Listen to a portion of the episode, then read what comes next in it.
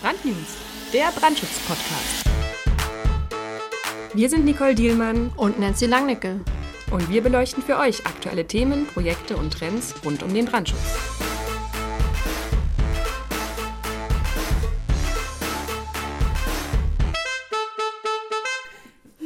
Hallo und herzlich willkommen zu unserem ersten Brandnews-Podcast. Das Thema ist die urbane Nachverdichtung. Dafür haben wir uns zwei Gäste eingeladen, um das Thema vor allem aus Brandschutzsicht zu beleuchten. Carsten Voth und Martin Steinert von HHP Berlin. Carsten Voth ist geschäftsführender Gesellschafter bei HHP Berlin und Prüfingenieur für vorbeugenden Brandschutz. Und Martin Steinert ist Sachverständiger für vorbeugenden Brandschutz. Die beiden haben mit uns einen Blick auf die Stadt der Zukunft geworfen, auf aktuelle Herausforderungen und auf die Maßnahmen, die eine Nachverdichtung überhaupt möglich machen. Ja, herzlich willkommen. Hallo Carsten, hallo Martin. Danke, dass ihr euch die Zeit heute für uns nehmt, mit uns zu sprechen. Und wenn wir mal einen Blick aus unserem Büro werfen, dann können wir eigentlich direkt beim Nachverdichten zusehen. Wir sind in Berlin-Friedrichshain und es wird gerade eine Baulücke nach der anderen geschlossen. 2035 heißt es, soll in Berlin die 4 Millionen Einwohner-Marke geknackt werden. Die Frage an euch beide, wie wird Berlin in 20 Jahren etwa aussehen und äh, vor allem, wie werden die Menschen wohnen? Voller wird es aussehen. Weniger Grünflächen aus meiner Sicht. Wir beobachten jetzt, dass Grünflächen bebaut werden. Wir beobachten, dass Höfe bebaut werden, die vorher Freiflächen für die Anwohner waren. Höher werden die Gebäude werden. Das ist das, was man jetzt aktuell schon beobachtet. Das denke ich auch ist der wesentliche Punkt, dass die Gebäude höher werden. Die Verdichtung geht aus meiner Sicht fast nur noch in die Höhe. Du hast es gesagt, Friedrichshain hat sich mehr und mehr verdichtet. Wir haben die ähm, letzten, also ich für mich die letzten 18 Jahre in Friedrichshain zugucken können. Gefühlt sind so richtig viele Baulücken nicht mehr über. Das heißt, ähm, andere europäische Großstädte haben es die letzten 50 Jahre vorgemacht. Moskau ist ausschließlich in die Höhe gegangen, mhm. wenn der Platz innerhalb des Stadtringes ähm, begrenzt ist. Ähm, ich glaube, neben der Verdichtung und der Gebäudekubatur wird sich im Wesentlichen das Stadt- und Straßenbild ändern ich gehe einfach davon aus, dass sich im Individualverkehr relativ viel ändern wird und muss. Ich glaube aber vor allem, dass es sich aus anderen Zwängen heraus ändern wird. Also die CO2-Diskussion wird aus meiner Sicht dazu führen, dass die, ähm, die, die Städte hoffentlich in 20 Jahren nahezu ähm, Pkw-frei sein, sind, äh, sein werden.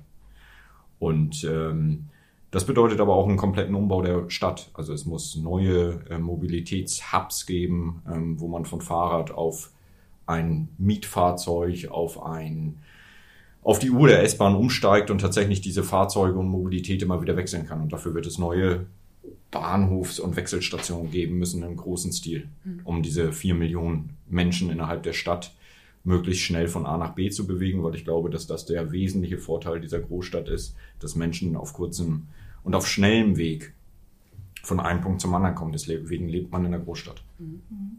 Und gerade aktuell aber in Bezug auf den, auf den Straßenraum ist es ja eher eng. Wird es enger, richtig? Absolut. Das aktuelle Bild im äh, Straßenraum ist zugeparkte und noch weiter verdichtete Parkflächen. Mhm. 100 Jahre alte Straßen und die Ansprüche sind gestiegen. Pkw-Anzahl hat sich ver zigfacht. Mhm. Ähm, genau. Mhm. Alle wollen den Straßenraum benutzen. Jetzt noch die Elektroroller ähm, mhm. auf den Gehwegen. Also alle konkurrieren um den wenigen vorhandenen Platz. Und den Platz zu vergrößern zwischen den Gebäuden ist keine Alternative, mhm. sagen die Stadtplaner. Die Häuser sollen stehen bleiben. Deswegen denke ich auch, dass tatsächlich das Verkehrskonzept sich grundlegend ändern wird. Mhm bis es soweit ist, muss die Feuerwehr natürlich äh, trotzdem bestmöglich agieren können. Was bedeuten denn die zugeparkten und engen Straßenverhältnisse für die Einsätze? Ganz typische Probleme für Fahrzeuge in engen Straßen. Man ist langsamer unterwegs, kleine Störungen, ein Auto in der zweiten Reihe reicht schon, dass man eine Straße nicht befahren kann. Ähm, also das Erreichen der Einsatzstelle ist gefährdet, wird auf jeden Fall verzögert. Wenn man da ist, kommt es oft zu den Situationen, dass Gebäude nicht anleiterbar sind, weil die Abstände zu groß geworden sind und die ja, Probleme, die wir auch als normale Verkehrsteilnehmer kennen in engen Straßen. Man kommt spät hin, man kommt gar nicht hin, man findet keine Lücken, man kommt nicht durch. Genau, ich denke, das, das ist eigentlich der wesentliche Punkt. Man kommt nicht durch. Auch da wieder ähm, zurückblickend auf eine Reise vor ein paar Jahren in Moskau, da sind Einsatzzeiten über einer Stunde gar nicht ungewöhnlich gewesen. Ähm, und nicht, weil man es nicht besser konnte oder langsame Autos hat, sondern tatsächlich, weil man einfach kontinuierlich im Stau steht. Mhm. Und das heißt, da wird mit Polizeigefolge ähm, gefahren, ähm, was aber am Ende auch nichts nützt, weil die auch nicht durchkommt. Das heißt, man steht nur gemeinsam im Stau. Und aus meiner Sicht, die Auswirkungen dann sind frappierend und für uns noch gar nicht zu überschauen. Ich habe im, in Anbetracht sozusagen dieser Fragestellung stellt sich für mich dann immer die Frage, wie entwickelt sich ein Feuer? Also wenn die Feuerwehr nicht mehr rankommt oder viel langsamer rankommt, ist die Brandentwicklung deutlich länger als das, was wir aktuell in Deutschland haben. Aktuell, Martin, da müsstest du mir helfen, gehen wir davon aus, dass wir acht Minuten erstes Fahrzeug, zwölf Minuten zweites, die Größenordnung, genau. Da sind und wenn sich das wirklich verschiebt, heißt das aus meiner Sicht tatsächlich, wir haben ein komplett anders ausgeprägtes Feuer, wenn man sich vorstellt, wir sind erst nach 25 Minuten da. Was in diesen zehn Minuten passiert, mhm. ist in der Kurvendarstellung schon relativ deutlich zu merken. Und ich stelle mir dann die Frage, eben so ganz einfache, daraus resultierende Frage, wie viel Löschwasser brauche ich dann für ein deutlich größeres Feuer beispielsweise? Wie viel Feuerwehrpersonal? Ja. Mhm. Und das Feuerwehrpersonal ist aus meiner Sicht einfach natürlich auch etwas, was uns gerade in Berlin wahnsinnig rumtreibt. Ähm, es werden viele, viele Feuerwehrleute gebraucht und gesucht. Ähm, inwieweit man im Vorwege versäumt hat, diese einzustellen, das ist, sage ich mal, eine politische Frage, die kann ich nicht beantworten. Ähm, aber das Entscheidende ist, es sind nicht mehr genug da und sie sind auch gesellschaftlich aktuell jedenfalls werden sie nicht bezahlt. Das muss man ganz klar sagen. Man stockt also nicht beliebig auf oder hat in der jüngeren Vergangenheit nicht beliebig aufgestockt. Und das heißt, diese Enge der Straße ist auch durch Manpower am Ende nicht zu überbrücken. Während man vorher vielleicht noch den kühnen Gedanken hatte, die Feuerwehr kann ja ein Auto ähm, auf Rollen stellen und wegtransportieren, wofür es technische Mittel gibt, ist das rein aus dem ähm, Personalangebot überhaupt nicht möglich. Okay. Ähm, wenden wir uns nochmal konkret Berlin zu. 2014 hat die Berliner Feuerwehr ein Merkblatt mit Anforderungen für den Einsatz von Drehleiterfahrzeugen erstellt. Darin heißt es, dass zur Aufstellung eine Fläche von 11 mal 5,5 Metern verfügbar sein muss. Gleichzeitig, habt ihr schon gesagt, äh, wurden die Parkraumkonzepte von längs auf Querparken geändert. Könnt ihr mal erläutern, wie das zusammenhängt und welche Konsequenzen das für die Genehmigung von Neubauten mit sich gezogen hat? Na, die Straßensituation durch die geänderte Parkordnung hat sich ja viele Jahre vorher unbemerkt, schleichend immer fortführend geändert. Das Merkblatt stellt fest, was so ein Fahrzeug faktisch braucht. Das ist nun mal so groß. Das ist ein großer LKW, das muss zur Seite abstützen. Die soll in 23 Meter Höhe irgendwie ein Fensterbrett erreichen können. Aus 12 Meter Abstand. Die brauchen den Platz. Die Feuerwehr hat das aufgeschrieben, weil das sinnvoll ist. Das Merkblatt war lange Zeit unbeachtet. Da 2014 gab es auch keine große Kehrtwende. Ähm, interessant wurde der Punkt, als die oberste Bauaufsicht Berlin den Prüfingenieuren geschrieben hat, dass dieses Merkblatt ab dem Zeitpunkt X maßgeblich, unumstößlich, nicht abweichungsfähig ist und dementsprechend wurde aus dem vorher unbeachteten Merkblatt auf einmal eine Beurteilungsgrundlage, die dazu führt, dass man in vielen Straßen nicht mehr anleitern kann in der theoretischen Betrachtung im Brandschutznachweis. Und aus meiner Sicht ist tatsächlich dieses Merkblatt ähm, eine Reaktion gewesen, sicherlich auch aus der Not heraus, von der Feuerwehr darauf aufmerksam zu machen, dass der Straßenraum so nicht mehr funktioniert, wie er funktionieren sollte und in der Vergangenheit funktioniert hat. Die Anforderung 11 mal 5,50 Meter, die gab es vorher schon. Die Flächen für die Feuerwehr, also Richtlinien für die Flächen für die Feuerwehr, hießen vorher immer mit dem Vermerk auf Grundstücken. Und da waren die 11 Meter mal wie 5,50 Meter immer schon verankert. Also lange, lange Zeit zurück, Jahrzehnte zurück, gab es sozusagen dieses Maß für das Feuerwehrfahrzeug. Es wurde aber immer definitiv nicht für den Straßenraum gefordert, weil man gesagt hat, es reicht einfach aus, was im Straßenraum gegeben ist. Dieser Gemeinbrauch der Straße wurde allgemein akzeptiert, es war genug Platz da. Und aus meiner Sicht hat die Feuerwehr mit diesem Merkblatt einfach wirklich auf die sich veränderte Straßensituation mit sehr leichten Mitteln aufmerksam gemacht, indem sie dieses immer schon gültige Merkblatt letztendlich übertragen hat, auch auf das öffentliche Straßenland. Und genau. Ursächlich für ähm, den Fall, dass die Feuerwehr die oberste Bauaufsicht motivieren konnte, das Merkblatt als Rechtsgrundlage einzuführen, war natürlich ein Brandereignis in einer sehr schmalen Straße, wo auch angeleitet werden musste. Ähm, da gibt es spektakuläre Bilder von der Einsatzstelle, ähm, dass die Drehleiter die Abstützung zwischen parkenden Fahrzeugen hindurchzirkeln musste. Jeder Laie wird verstehen, dass es bestimmt viel, viel länger dauert als auf einer großen betonierten Fläche. Ähm, der Optimist konnte in den Bildern ablesen, ach, es funktioniert ja sogar auch in engen Straßen. Unsere super ausgebildete Feuerwehr hat das auch da hinbekommen. Man konnte und hat natürlich aber auch herausgelesen, dass es ähm, zu einer Zeitverzögerung aufgrund dieser Enge gekommen ist und will das für Neubau nicht weiter akzeptieren. Wohl dass es einen großen Teil der bestehenden Straßen in Berlin betrifft. Und vielleicht ist das genau tatsächlich auch der ähm, politische Diskussionspunkt, den wir vor uns haben. Ähm, ich glaube auch, es funktioniert in ganz vielen Fällen. Ähm, es wird Einschränkungen geben in Zeit und Realisierbarkeit. Ich kann mir tatsächlich vorstellen, dass das das Ergebnis für urbanes Wohnen sein wird. Einschränkungen für den zweiten Rettungsweg. Die ähm, Problematik sehe ich ganz klar darin, dass einer, ähm, also unserer industrialisierten, sehr wohlhabenden Gesellschaft das zu erklären. Zu sagen, du wohnst in einem Gebäude und äh, für den Fall dessen, dass du gerettet werden musst, kann es da zu Schwierigkeiten, Verzögerungen und sogar zu Schäden kommen, die aber gesellschaftlich akzeptiert sind. Und dieses gesellschaftlich akzeptiert, das können wir, wenn es uns nicht betrifft, relativ gut hinnehmen. Wenn mir das sozusagen meine Bauaufsicht für mein Gebäude oder meine Feuerwehr für mein Gebäude und für meine Situation erklären würde, dann wird das mit der Toleranz und der Akzeptanz an der Stelle schnell dünn. Mhm. Und genau da, glaube ich, ist der ganz große politische Diskussionsbedarf auch, was ist das gesellschaftlich zu akzeptierende Risiko in einer Metropole, wenn ich in dieser Metropole wohnen möchte. Und das ist tatsächlich ja die ureigenste Aufgabe der Politik. In dem Zusammenhang glaube ich tatsächlich nicht, dass der Einzelbetroffene da ähm, das Problem hat mit dem Fehlen eines zweiten Rettungswegs. Immerhin wohnen in Berlin wahrscheinlich eine Viertelmillion oder mehr Leute in Hinterhöfen, wo nicht angeleitet werden kann. Ähm, die meisten Leute wissen ja gar nicht um ihren zweiten Rettungsweg. Die Feuerwehren wissen das, die Feuerwehren werden immer versuchen, auch in der zu schmalen Straße, auch im Neubau, die werden da immer anleitern. Die Frage ist tatsächlich, ähm, ist politisch gewollt in der Straße ohne weitere Maßnahmen ähm, ein Gebäude zu bauen, wohl wissend, dass es schwierig sein wird. Ja? Da liegt, glaube ich, der Hund begraben. Hm. Risiken bewusst zu akzeptieren. Ja. Das man hat die nicht geschenkt bekommen, wie den Bestand. Ja? Man muss die nicht übernehmen, sondern jetzt baut man sich die selbst.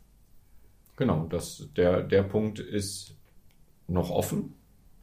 Ähm, und die Stadt Berlin hat an einer Stelle ja angefangen, ähm, tatsächlich das bewusst zu tun mit dem Sicherheitstreppenraum, mit der Reduktion des Sicherheitsniveaus für einen Sicherheitstreppenraum. Insofern, denke ich, können wir gespannt sein, ähm, was sozusagen die Rettung mit Hubrettungsfahrzeugen angeht und ja, tatsächlich die Aussage der Politik in den nächsten Jahren dazu. Okay, also hundertprozentige Sicherheit kann es ja nicht geben. Trotzdem kann ja auch nicht daran gespart werden. Wie soll denn die Politik hier einen Mittelweg finden? Und wie geht ihr aus Fachplaner-Sicht damit um? Na, bei der Erstellung von Brandschutznachweisen mhm. ist das relativ einfach, weil der Abgleich muss erfolgen mit dem im Gesetz der Bauordnung niedergeschriebenen Risiko. Ähm, entweder erfüllt man die Anforderungen, die in der Bauordnung fixiert sind, dann hat man dieses Sicherheitsniveau ohne Frage erreicht, oder man weist nach, dass man genau dieses Sicherheitsniveau nicht unterschreitet, auch wenn man einen anderen Weg geht. Ähm, der Knackpunkt, den Carsten betont hat in der Reduktion von Anforderungen, der liegt ja an, dem gesellschaftlich, an der gesellschaftlichen Akzeptanz eines Risikos.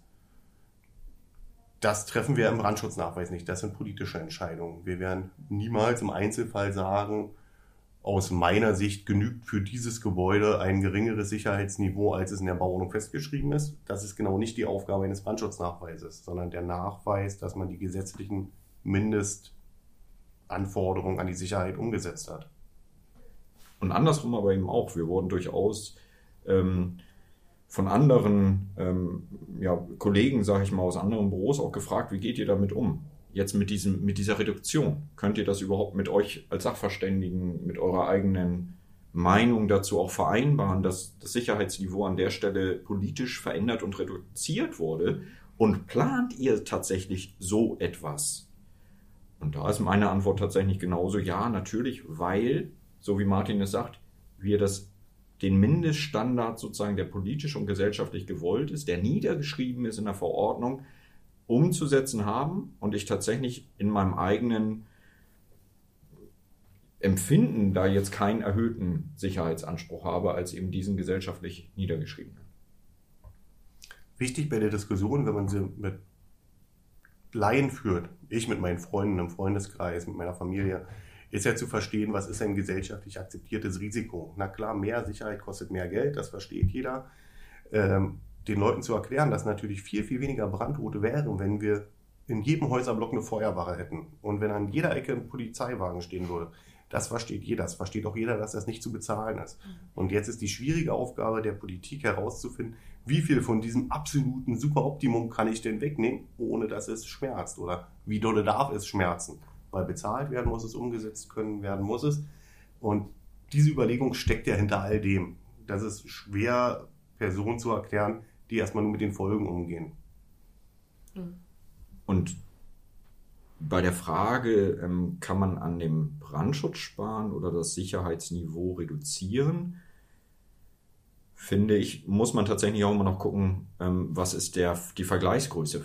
Wogegen messe ich denn jetzt diese Reduktion? Und gegenüber dem heutigen Stand, ähm, ich sag mal grob 380, 400 Brandtote in Deutschland, eher bei 380, 350, also irgendwo zwischen 350 und 400 Brandtoten in Deutschland, ähm, muss und dürfen wir aus meiner Sicht nicht komplett vergessen, dass diese Zahl sich in den letzten 30, 35 Jahren kontinuierlich nach unten gearbeitet hat. Also wir lagen 1989 ähm, zur Wiedervereinigung bei 850 Brandtoten im Jahr. Und ähm, die haben sich jetzt eben auf 350 reduziert, aus ganz anderen Gründen. Also bessere Elektronik, bessere Elektrotechnik, die Haushaltsgeräte werden mehr überführt, viel weniger offene Feuerstellen, mit denen real geheizt wird. Gerade in Berlin ein Riesenthema nach der Wiedervereinigung gewesen. Ähm, Kohleöfen ähm, waren noch in 60 Prozent der Haushalte im Minimum vorhanden tatsächlich. Und 2000 wurde HP Berlin gegründet. 2000 wurde HP Berlin gegründet. Das ist natürlich auch ein ganz entscheidender. Das, das müsste ich nochmal auswerten tatsächlich. Nein, also ähm, da hat sich eine ganze Menge einfach ähm, in sonstigen Anforderungen verändert, ähm, wodurch die realen Schadenszahlen, also die Todesfälle, weiter nach unten gegangen sind. Ein weiteres Beispiel, was ich relativ prägnant finde, wo wirklich Technik eingesetzt wurde, ähm, ist nach wie vor in der Zigarette, dass einfach selbst ähm, zerlöschen, selbst löschende Zigaretten beziehungsweise ausgehende Zigaretten haben einen wesentlichen Beitrag aus meiner Sicht tatsächlich ähm, dazu, dass eben der, der einschläft mit seiner Zigarette, sich nicht selbst entzündet, wenn es sich um eine Filterzigarette mit Steuerbanderole aus Europa handelt. Und damit ist die Relation glaube ich, pegelt sich nur wieder ein. Ähm, es ist keine, es ist bezogen auf die heutige Sicht vielleicht an der einen oder anderen Stelle eine Senkung des Sicherheitsniveaus, aber gesamtgesellschaftlich bewegen wir uns alles, was unter 800 ähm, Brandtoten im Jahr in Deutschland ist, unter dem, was man immer mit den 10 hoch minus 6, dem gesellschaftlich akzeptierten Risiko für Schäden ähm, bezeichnet hat solange wir unter der Zahl sind, ist aus meiner Sicht politisch relativ viel zu begründen. Lass uns doch noch mal konkret auf die Nachverdichtung zurückkommen. Ähm, es ist ja so, dass ein Neubau bestimmte rechtliche Forderungen erfüllen muss, um genehmigt zu werden.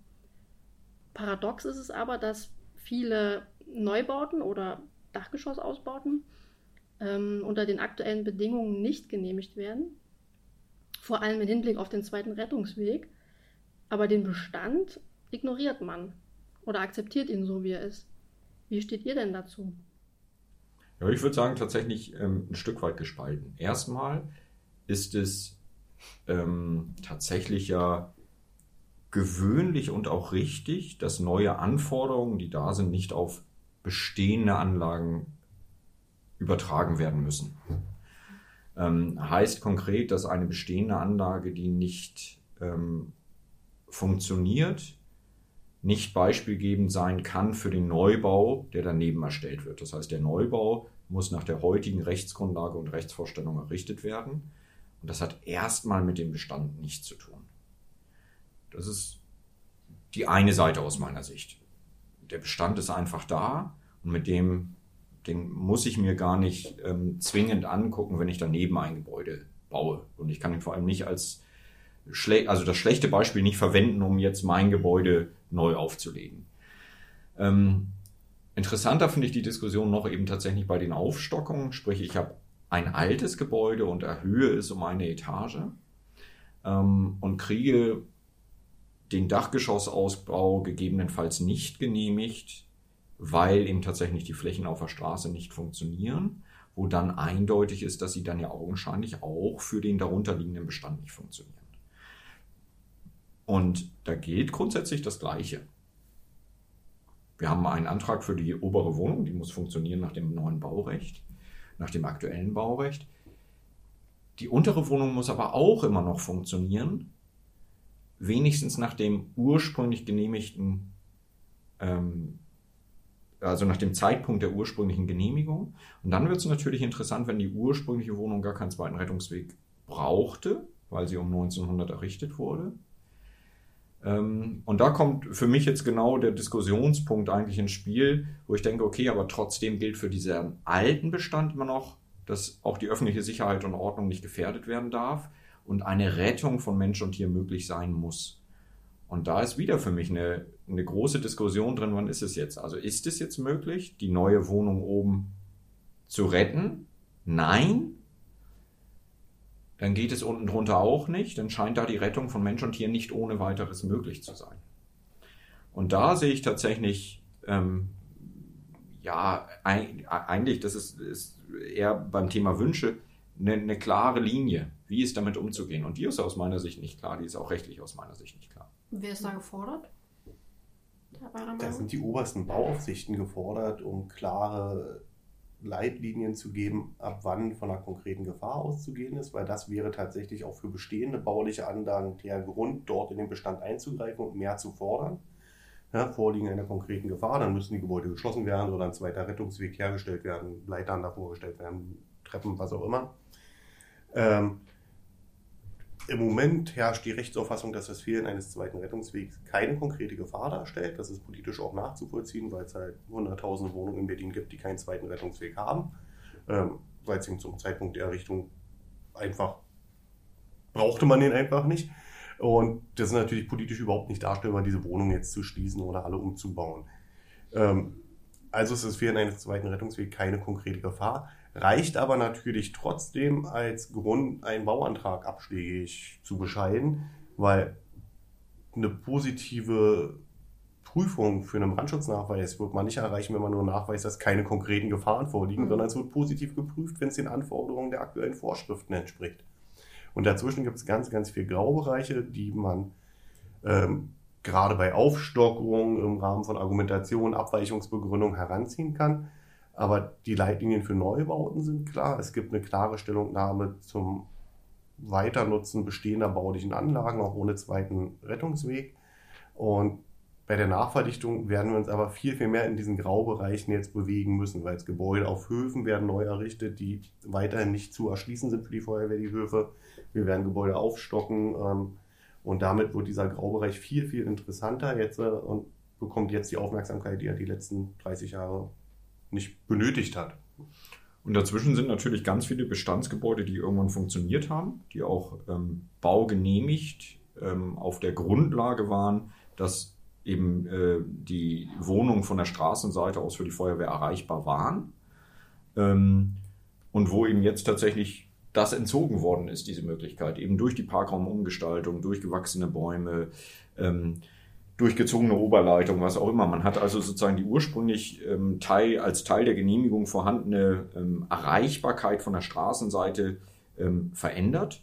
Und auch dort wird aber eben tatsächlich nicht eingegriffen. Das wird nicht, die Bäume werden nicht zurückgeschnitten, die Parkraumbewirtschaftung äh, Bewirtschaftung wird nicht wieder auf Längsparker statt Querparker hingebaut. Ähm, das wird eben auch nicht zurückgeführt. Und ähm, da ist aus meiner Sicht eine der wesentlichen Möglichkeiten, wie Berlin es mit dem Sicherheitstreppenraum gemacht hat, auch wieder eine politische Entscheidung zu treffen und zu sagen, das ist in Berlin zulässig oder es ist in unserem urbanen Stadtgebiet zulässig, diese Einschränkung, von der wir vorhin auch gesprochen haben, ähm, die ist einfach Bestandteil unseres urbanen Wohns. Und ähm, das gab es in der Vergangenheit öfter. In, der, in Berlin Anfang der 90er Jahre wurde das schon einmal tatsächlich ähm, vollzogen. Da war die Wohnungsnot auch so stark, so groß, dass für Dachgeschossausbauten in Berlin ganz konkret beschrieben wurde, dass auf den Rettungs-, zweiten Rettungsweg verzichtet werden kann. Und das wiederum kann ich mir vorstellen, wird es auch hier irgendwann geben. So ähnlich wie man jetzt verzichtet bei den Dachaufstockungen, also wenn man nur den, den Dachrohling ausbaut, dass eben dann kein Aufzug mit hochgeführt werden muss oder deswegen sich kein keine ähm, Anforderungen, also nicht, nicht aus diesem Dachgeschossausbau jetzt ähm, ableiten lässt, dass ein Aufzug für das ganze Haus gebaut werden muss. Und so etwas kann ich mir tatsächlich auch für den Bestand ähm, brandschutztechnisch vorste vorstellen, dass das kommt. Es bedarf aber am Ende natürlich ähm, mutiger Politiker, die bereit sind, diese unangenehme Wahrheit auch zu verkünden. Magst du nochmal den Sicherheitstreppenraum erörtern? Klar, das können wir auf hier. Ja, ja. mache ich. Ich fange mal an. Martin wird mich bestimmt ergänzen in den Punkten, ähm, äh, die nicht vollständig sind. Der Sicherheitstreppenraum äh, Light gilt erstmal oder galt ursprünglich erstmal nur für Wohnungen, ähm, für Wohngebäude und aus der praktischen Erfahrung, ähm, die wir damit sammeln durften, vor allem für Neubauten im Bestand ist dieser Sicherheitstreppenraum Light quasi nicht übertragbar, weil die äh, Grundrisskonstellation es in den aller, aller seltensten Fällen hergibt, dass man ähm, diesen Sicherheitstreppenraum auf Bestandsgebäude überträgt. Die Idee daran ist tatsächlich ein Sicherheitsniveau zu schaffen, ähm, ähm, einen Treppenraum zu schaffen, der als Rettungsweg so hinreichend lange und ausgiebig nutzbar ist, dass es keinen zweiten und anderen Rettungsweg braucht. Die ursprüngliche Formulierung in den Bauordnungen der Bundesrepublik, also angefangen mit der Musterbauordnung, aber auch in allen anderen ähm, Bauordnungen war, dass ein Sicherheitstreppenraum immer dann gegeben ist, wenn in diesen Rauch und Feuer nicht eindringen kann. Und genau diesen Klammersatz, nämlich dass Rauch und Feuer nicht eindringen kann, das wurde im Land Berlin aus der Bauordnung herausgenommen, sodass jetzt dort steht, anstelle des also anstelle zweier ähm, Rettungswege genügt ein Sicherheitstreppenraum. Und jetzt fehlt genau dieser Klammerausdruck, in den Rauch und Feuer nicht eindringen kann. Den gibt es also nicht mehr. Und man hat dann an anderer Stelle definiert, was ein Sicherheitstreppenraum für Wohngebäude im Land Berlin ist. Und das ist am Ende ein, also ein Treppenraum in massiver Bauweise, so wie Martin es vorhin beschrieben hat, also ähm, massive Umfassungswände, ähm, vor allem mit einem Raum davor, einem Flur oder einem Vorraum, an dem dann die einzelnen Wohnungen liegen, bis zu acht Stück maximal ähm, pro Etage pro Flur, also an diesem einen Flur. Und ähm, man hat dann noch erhöhte Türqualitäten an die, ähm, diese Wohnungstüren und an die Treppenraumtür gelegt. Und aus meiner Sicht der ganz wesentliche Faktor, der diesen Sicherheitstreppenraum Light ausmacht, ist, dass man gesagt hat, okay, wenn wir dort schon agieren, dann muss sichergestellt sein, dass im Bereich der Fassade ähm, nicht mehrere ähm, Geschosse betroffen sind oder auch tatsächlich der Ausfall des Treppenraumes über die Fassade ähm, passiert, sodass also die Fassade nicht brennbar ausgeführt sein muss, was bei der Gebäudehöhe unterhalb des Hochhauses, unterhalb der Hochhausgrenze, also unterhalb der 22 Meter, ansonsten zulässig wäre. Dort dürfte man eine brennbare Fassade bauen, eine B1 schwer entflammbare Fassade. Und ähm, das ist bei dem Sicherheitstreppenraum Light ausgeschlossen. Das ist aus meiner Sicht der wesentlichste Punkt, den man, vor, den man sich vorher klar machen muss. Ähm, und dann gibt es noch so Kleinigkeiten, dass eben Türschließer ähm, und Freilauftürschließer angebaut werden an den Wohnungen. Das ist eine kostenintensive Kleinigkeit, die aber auch tatsächlich für die Funktionsweise unerlässlich ist. Ähm, ja. Weil die Erfahrung zeigt natürlich gerade im Wohnungsbau, dass Selbstschließeinrichtungen außer Kraft gesetzt werden. Und dem beugt man vor durch Freilauftürschließer, die man in der normalen Nutzung nicht wie eine selbstschließende Tür wahrnimmt. Erst beim Auftreten von Rauch wird der Selbstschließer wirksam. Und so will man sicherstellen, dass der Obentürschließer nicht beim Einzug ausgehängt wird und immer außer Funktion ist. Und so wird der Flur schon sehr gut geschützt. Der Flur ist vom Treppenraum getrennt und die plausible Annahme ist, dass dann kein Rauch in den Treppenraum eindringt und der ausreichend lange benutzbar ist. Mhm. Ich finde den Weg für dich richtig und würde gar nicht leid zu dem Sicherheitstreppenraum sagen. Unser Gesetzgeber macht das auch nicht. Er sagt, ja. das ist ein Sicherheitstreppenraum. Und da ist ausreichend wahrscheinlich, dass Feuer und Rauch nicht eintreten. Anders ist es auch nicht in Sicherheitstreppenräumen nach Hochhausrichtlinien mit Druckbelüftung. Es sind ständig und überall Szenarien denkbar, ähm, dass Rauch eintritt. Aber für die normale sachkundige Betrachtung ist es anzunehmen, dass der Treppenraum als Rettungsweg nutzbar ist und zwar so lange nutzbar ist, dass ein zweiter nicht erforderlich wird.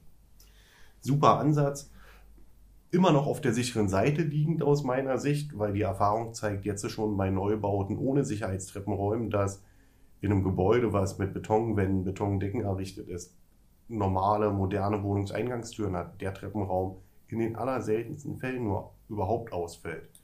Der normale Treppenraum, wie er sowieso gebaut werden würde, ist im Regelfall und deutlich darüber hinaus als Rettungsweg ausreichend. Ähm, Hamburg hat ja in einem äh, Pilotversuch eine Wassernebellöschanlage getestet. Ähm, wie bewertet ihr solche Lösungen? Sind die sinnvoll und wenn ja, wie können die vorangetrieben werden? Hm, da kann ich noch mal was sagen zu dem Stand. Also Hamburg hat eine, also andersrum, Hamburg hat eine, die Stadt Hamburg hat eine von einer privaten Planung ähm, vorgeschlagenen Idee ähm, daran teilgenommen und gesagt, wir möchten uns das durchaus kritisch mit angucken und wir sind bereit, eben über eine andere Lösung für einen Sicherheitstreppenraum Don im Bestand nachzudenken.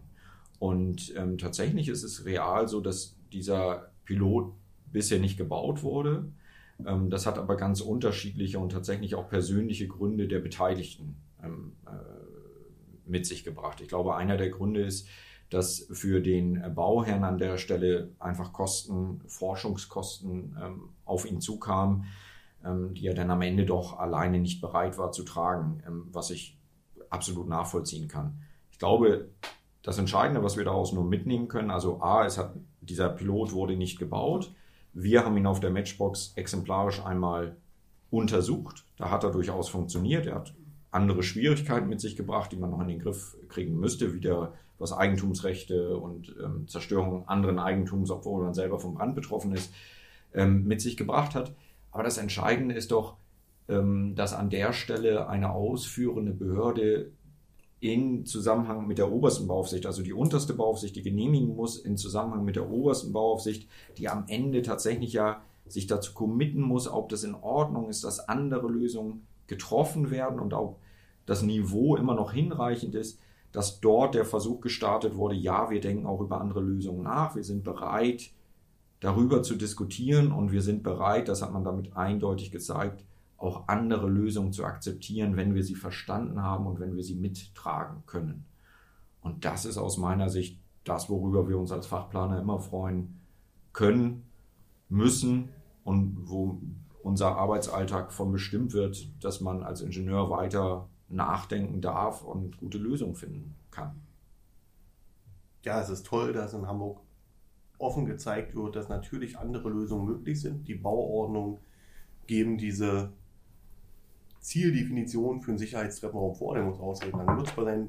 In den meisten Ländern darf Feuer und Rauch nicht eintreten. Wie das gemacht werden soll, ist zufällig nur im Hochhaus definiert. Also lässt natürlich das Gesetz die Bauordnung zu, andere Lösungen dafür zu finden. Und jetzt wird dokumentiert, dass es andere Wege geben kann. Das ist toll für Planer, das ist ähm, hoffentlich ein Vorbild für prüfende Behörden und Prüfingenieure. Natürlich kann es andere Lösungen geben. Man muss plausibel nachweisen, dass die Ziele erreicht werden. Ungefragt würde ich noch einen Punkt ergänzen. Mhm, Neben dem Sicherheitstreppenraum, den die oberste Beaufsicht in Berlin hier vereinfacht geregelt hat, ist ein interessantes Mittel, ähm, um Nachverdichtung möglich zu machen. Auch der Punkt, dass festgeschrieben wurde, dass die Musterhochhausrichtlinie für erst für Gebäude ab 25 Meter Höhe zur Anwendung kommt. Ja, richtig. So dass viele Gebäude jetzt mit einem Geschoss mehr geplant werden können als noch vor drei Jahren, ohne dass man das volle Programm mit Feuerwehr aufzunassen, Steigleitung und so weiter und so fort anwenden muss, wobei sich die Regelung die Regelung wurde wieder abgeschwächt in der VVTB, wurde sie mit einer Einschränkung versehen, die genau äh, anlagentechnische Maßnahmen und vertikale Erschließung dann wieder doch als besondere Maßnahmen ermöglichen. Im Moment gibt es ja viel Planungsunsicherheit, da müssen wir uns mal kurz schließen. Also, genau, das stimmt aber vom Grundsatz her, das, was du sagst, hat man genau das getan. Man hat politisch festgelegt, dass für diese Aufstockung gewisse Regelungen nicht gelten damit sie überhaupt möglich werden. So wie vorhin das Beispiel mit dem Aufzug, der dann bei der Aufstockung eben nicht für das gesamte Gebäude gebaut werden muss, so also auch die Gebäude bis 25 Meter nach alter Berliner Bauordnung ähm, beziehungsweise der Ausführungsvorschrift ähm, ohne die Infrastruktur eines Hochhauses. Tatsächlich auch noch ein ähm, ja, guter Punkt, der einfach zeigt, wie man darauf reagieren kann, wenn man darauf reagieren will oder muss. Genau. Und es zeigt auch ganz deutlich, dass nicht alle Beteiligten damit glücklich sind, weil natürlich ähm, gibt es viel Gegenwind von der Feuerwehr, die lange dafür gekämpft haben, dass es Feuerwehraufzüge ab 22 Meter Gebäudehöhe gibt und das ähm, vermutlich ungefragt jetzt wieder abgegeben haben, ähm, sodass Einvernehmen ganz schwer herzustellen ist bei Planung in dem Graubereich zwischen 22 und 25 Metern. Ja, und ähm, noch ein weiterer Ausblick. Ich glaube, es wird noch weitere Veränderungen geben, die sich zum Teil schon andeuten. Aus meiner Sicht wird es erforderlich sein, wenn man Einschränkungen macht oder darauf vertraut, dass die Bevölkerung, die betroffen ist, sich so oder so verhält, dann wird sich oder stellt sich aus meiner Sicht eben tatsächlich wieder die Frage nach Brandschutzschulungen ähm, eben in der Öffentlichkeit. Und ähm, da, so ist mein Kenntnisstand jetzt ganz frisch, ähm, ist Thüringen wohl das erste Bundesland, was die Brandschutzerziehung wieder im Kindergarten und in der Schule verpflichtend macht. Ähm, und das ist aus meiner Sicht tatsächlich ein großer Punkt, an dem auch noch wirklich gearbeitet werden kann, dass man ähm, ja, den, der Bevölkerung klar macht, dass in einem Brandfall in einem Nachbarhaus oder in einer Nachbarwohnung ähm, es nicht zwingend erforderlich ist, als erstes von der Feuerwehr über die Drehleiter aus der eigenen Wohnung gerettet zu werden, ähm, sondern ja, man da einfach probt äh, und Informationen bekommt, wie das richtige Verhalten im Brandfall ist. Mhm. Was einfach in den letzten 20, 25 Jahren auf jeden Fall ähm, ja nicht mehr geschult wurde. Das ist der einzige Weg, die Fallzahlen weiter runter zu bekommen, beziehungsweise dem zu erwartenden Anstieg entgegenzuwirken.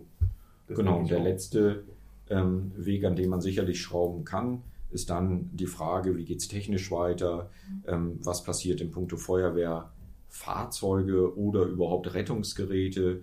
Ähm, auch da gab es über die Jahrhunderte oder über das letzte Jahrhundert immer Veränderungen. Früher die Berliner Innenhöfe waren Großteil ja tatsächlich anleiterbar mit einem anderen Rettungsgerät.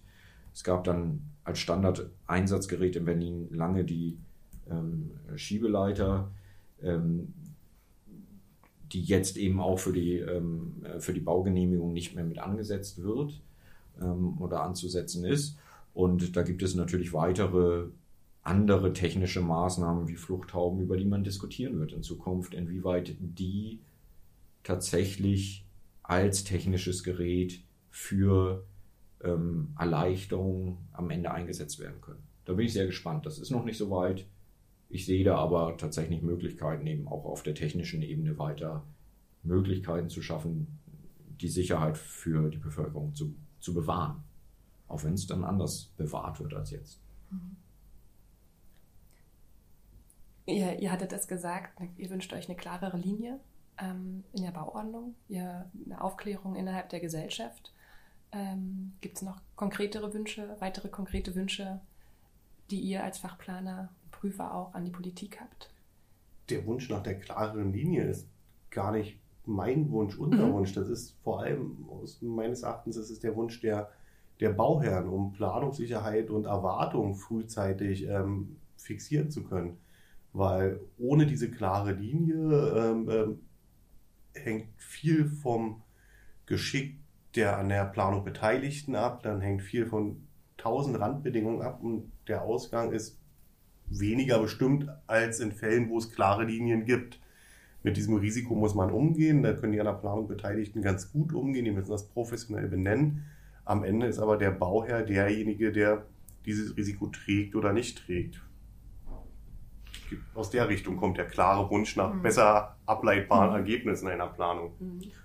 Ja, das würde ich tatsächlich so teilen. Für mich ist es der Wunsch, dass die Beteiligten aus anderen oder anderen Ministerien zugeordneten Parteien ähm, miteinander sprechen. Also das, äh, sagen wir mal, das Hochbauamt, das Tiefbauamt, ähm, die Straßen- ähm, und Grünflächenämter, ähm, dass alle Beteiligten sich sozusagen über den Zielgedanken, den politischen Zielgedanken klar werden, eine Lösung erarbeiten, die dann von der obersten Bauaufsicht übersetzt wird aus der Politik tatsächlich in operative, handhabbare Regelungen, sodass dann wiederum ähm, die operativ tätigen unteren Beaufsichten und Prüfingenieure und damit auch die Planer einfach wieder klarer arbeiten können und nicht in einem luftleeren Raum zwischen der politischen, zwischen dem geglaubten politischen Willen und der nicht vorhandenen Übersetzung dieses politischen Willens eigentlich agieren müssen.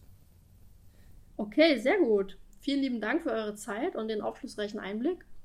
Möchtet ihr noch was ergänzen? Oh, wir hätten bestimmt noch viel zu erzählen und ja. verschieben das aber auf die nächste Runde. Ja. Es hat Spaß gemacht. Vielen Sehr Dank gut, dafür. Ja. ja, wir danken Danke euch für das Gespräch. Ja, das war die erste Folge vom HHP Berlin Brandnews Podcast. Wir hoffen, ihr konntet einiges Interessantes mitnehmen. In der nächsten Folge gibt es mächtig was aufs Dach. Wir stellen den Skypark Berlin vor. Ein Hotel gefertigt aus Holzmodulen, das direkt auf das Parkdeck des Ringcenters gebaut wurde und damit ein gelungenes Beispiel für nachhaltige Nachverdichtung ist. Wir freuen uns auf euch. Tschüss!